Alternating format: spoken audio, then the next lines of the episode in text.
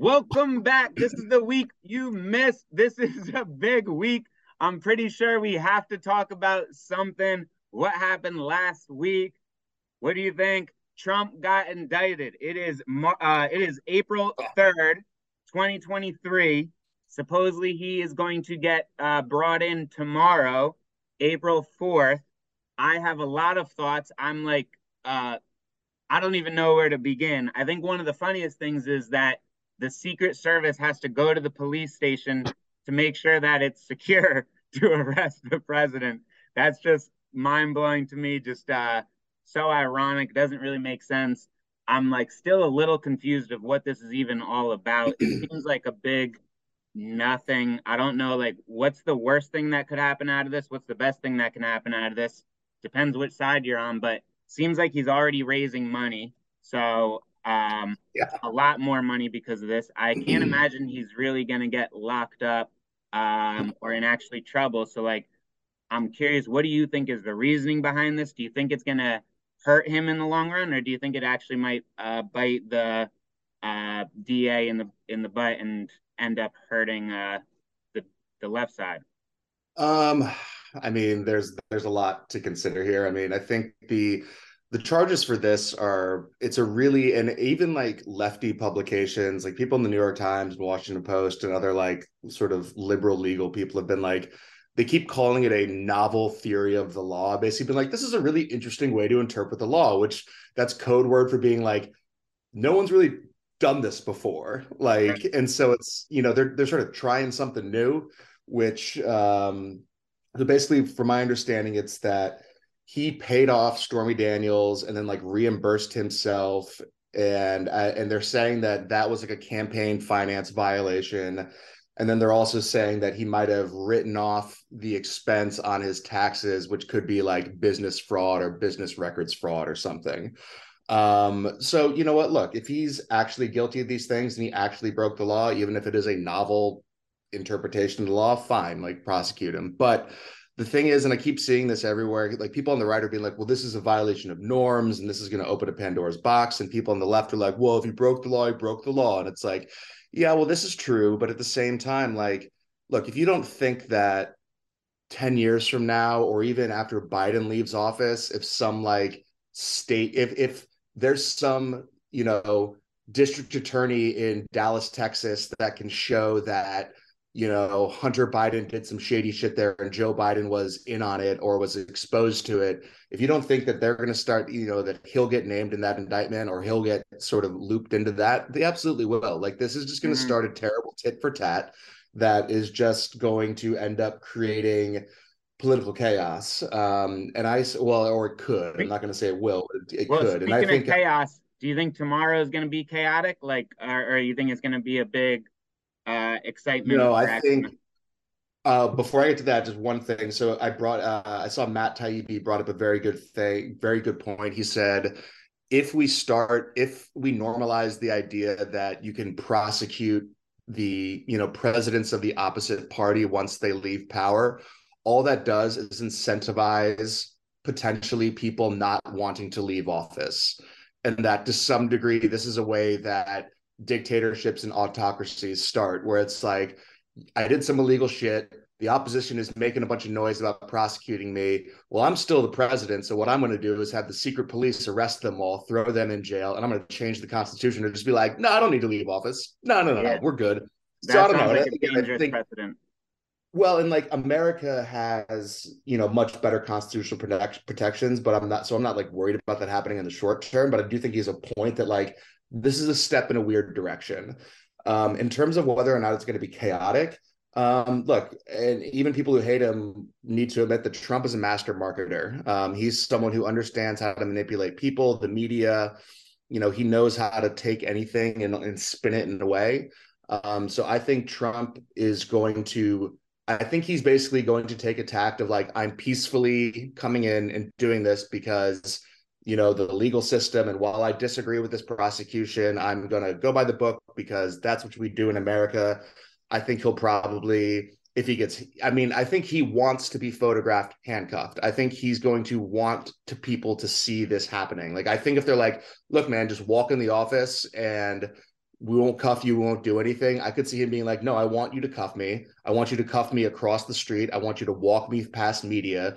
I want everyone to see. I'm going to hold up my, I'm going to hold up my cups and maybe flash the peace signs or say, you know, I, I will be cleared of these, these politically driven charges while, while he's handcuffed.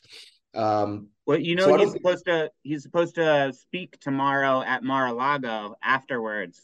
Um, do you think like he's going to be completely tame there, or do you think he'll try and like invoke people to get upset?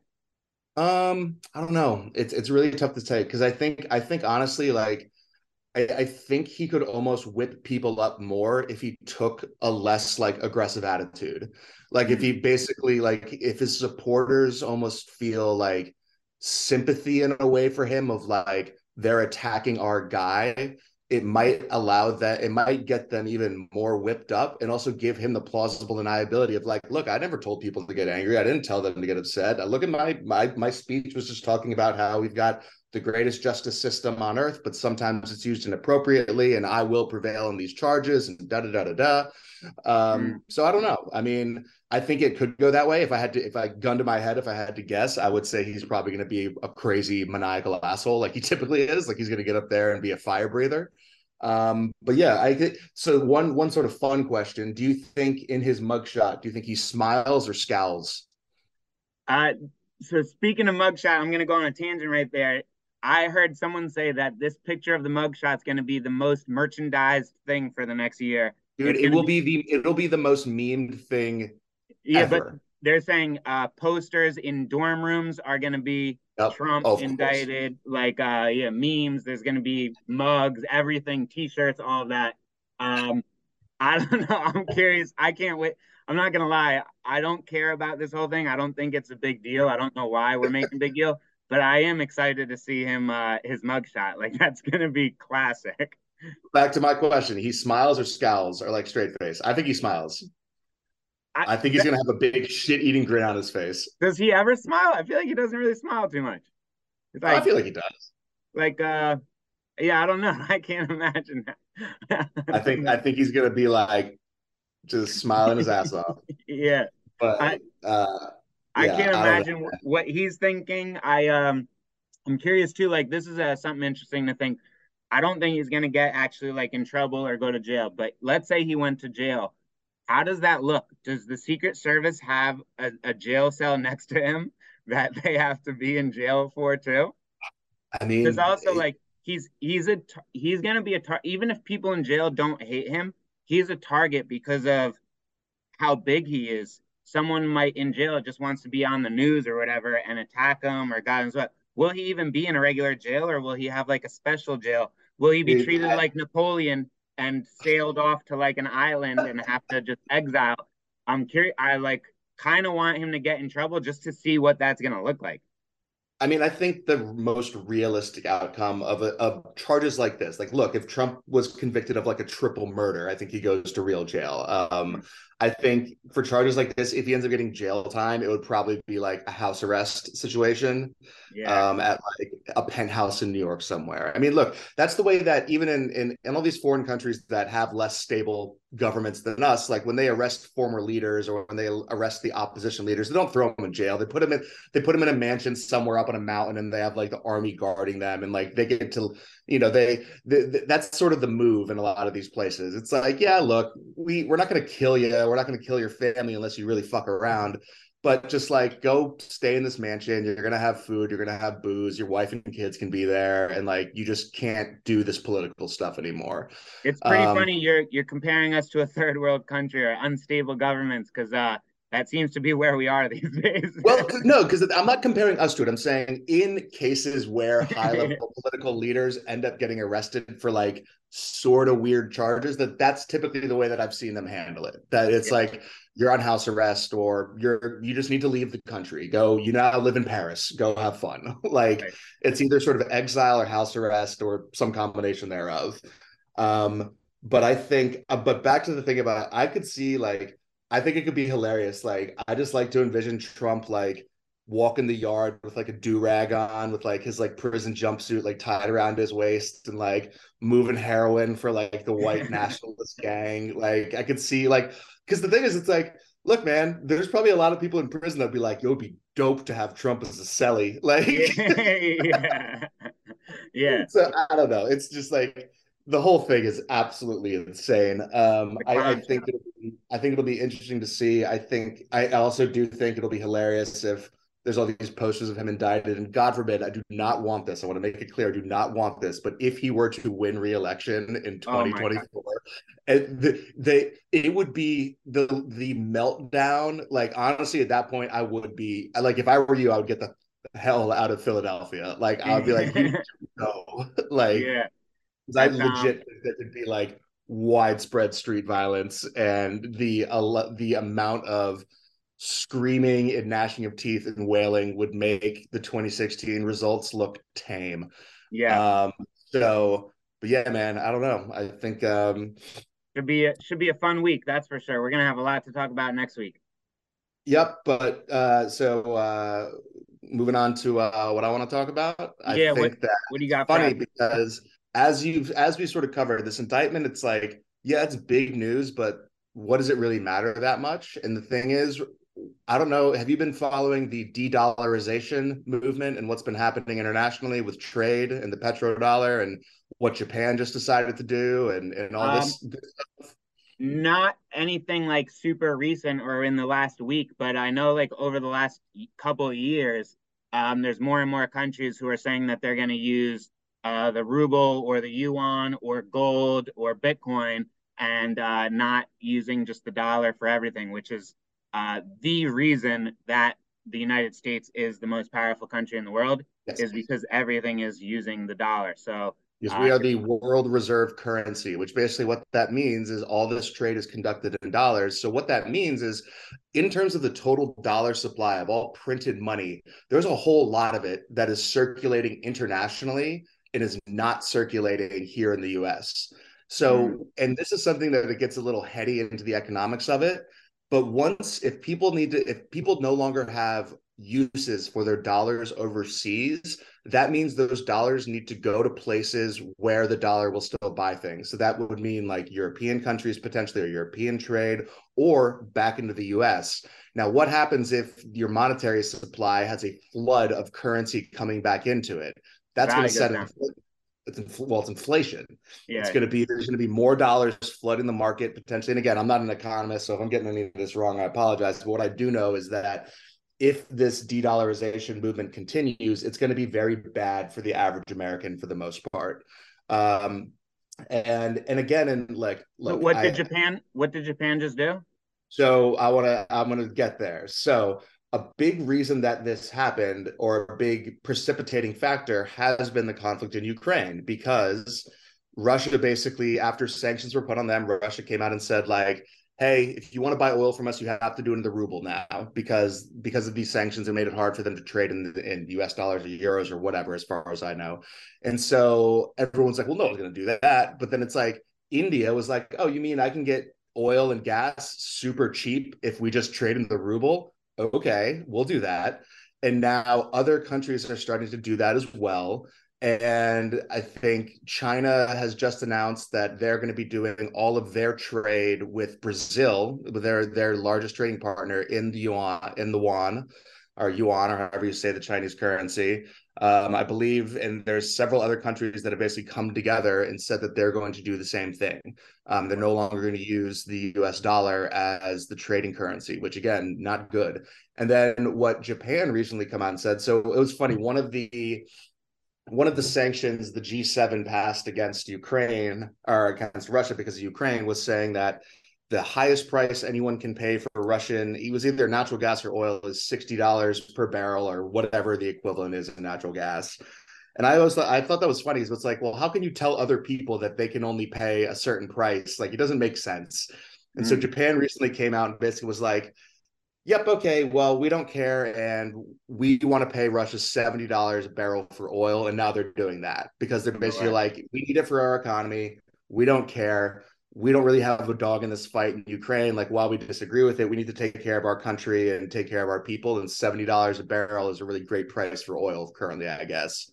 Um, so that is, that is, it's just a sign, I also think, that you know, as the war in Ukraine draws on, I think at first everyone was super upset about it and like, this can't stand. And we're going to, even if it hurts our economy, we're going to work together to, to take down Russia and hurt them. And now people are being like, yeah, I guess this really doesn't have anything to do with us. Like, we don't like it, but at the same time, it's not our war. We're not being invaded. And so, you know what? Forget it. Like, sure, we won't, we won't send, we're not going to send, you know, our Hello Kitty toys or other things into Russia, but we're going to buy oil from them. Um, and so, yeah, I just think it's, it's interesting that I think the global resolve against Russia is starting to shake.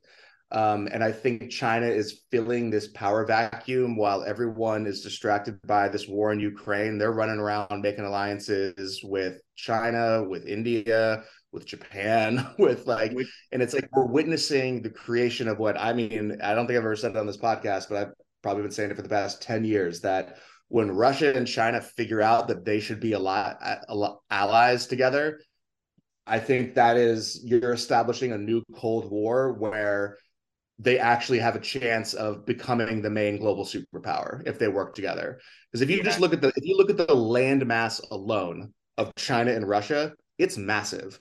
Also, yeah, Russia has a ton of natural resources that they just don't have the ability or technology to extract, but China's got a lot of money and it's got that technology. Right. So they could become, they could become an economic powerhouse of oil, natural gas, rare earth minerals, all this stuff. And, you know, and it's, and I, you know, and I don't know, like, I, like, will it have, will it have been worth it to say that we're going to draw Russia into this fight and not and not budge an inch and not and fight to have Ukraine so that it doesn't give up an inch of territory if Russia and China basically end up taking over all of Southeast Asia and Eastern Europe through economic means? Because right. the fact of the matter is, you could fast forward ten years from now and Ukraine might be like, well, why did we ever want to join the E U? The power block we want to be part of now is Russia and China in India. So we don't even care about the E U. Like, that is a very real potential outcome of this, because you can sort of wage war or gain allies either through sheer force or through economic incentives. And right. I think we're going to see that is definitely, definitely happening. Um, and I feel like too, the um, a lot of people uh, say like, oh, Putin's plan's not going well, this, that.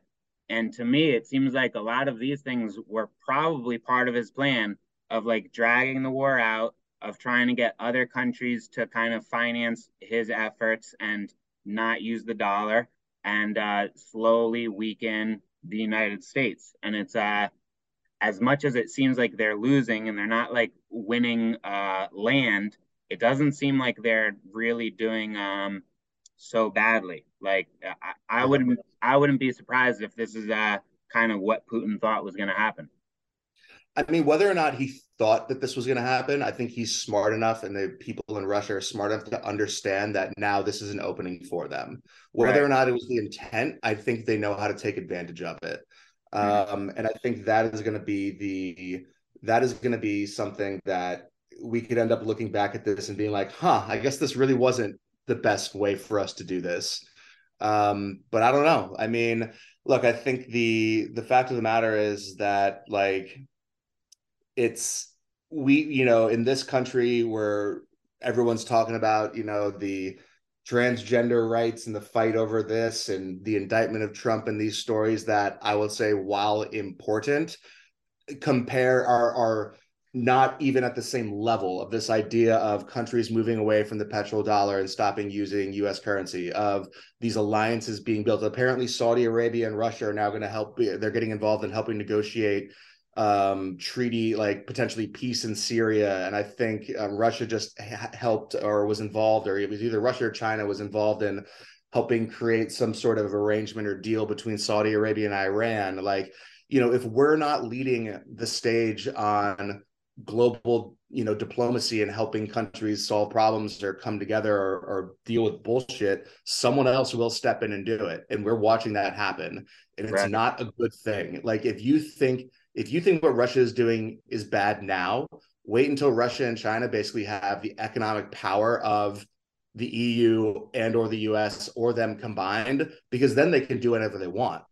Right. Not like now they're going to have the ability. Like, if anything, Russia was constricted by the fact that their economy really isn't that that strong. You know, the the, the old saying about Russia was, It's basically like it's a gas station with, you know, some cities in it. Like, but now they're starting to become more of an international player because of this conflict in a weird way. And it's, it's yeah. very, very strange. And it's, it's one of these things where, like, you know, it's when you squeeze something, there's going to be like, there's going to be outbursts in other places, and you don't necessarily know how that's going to happen.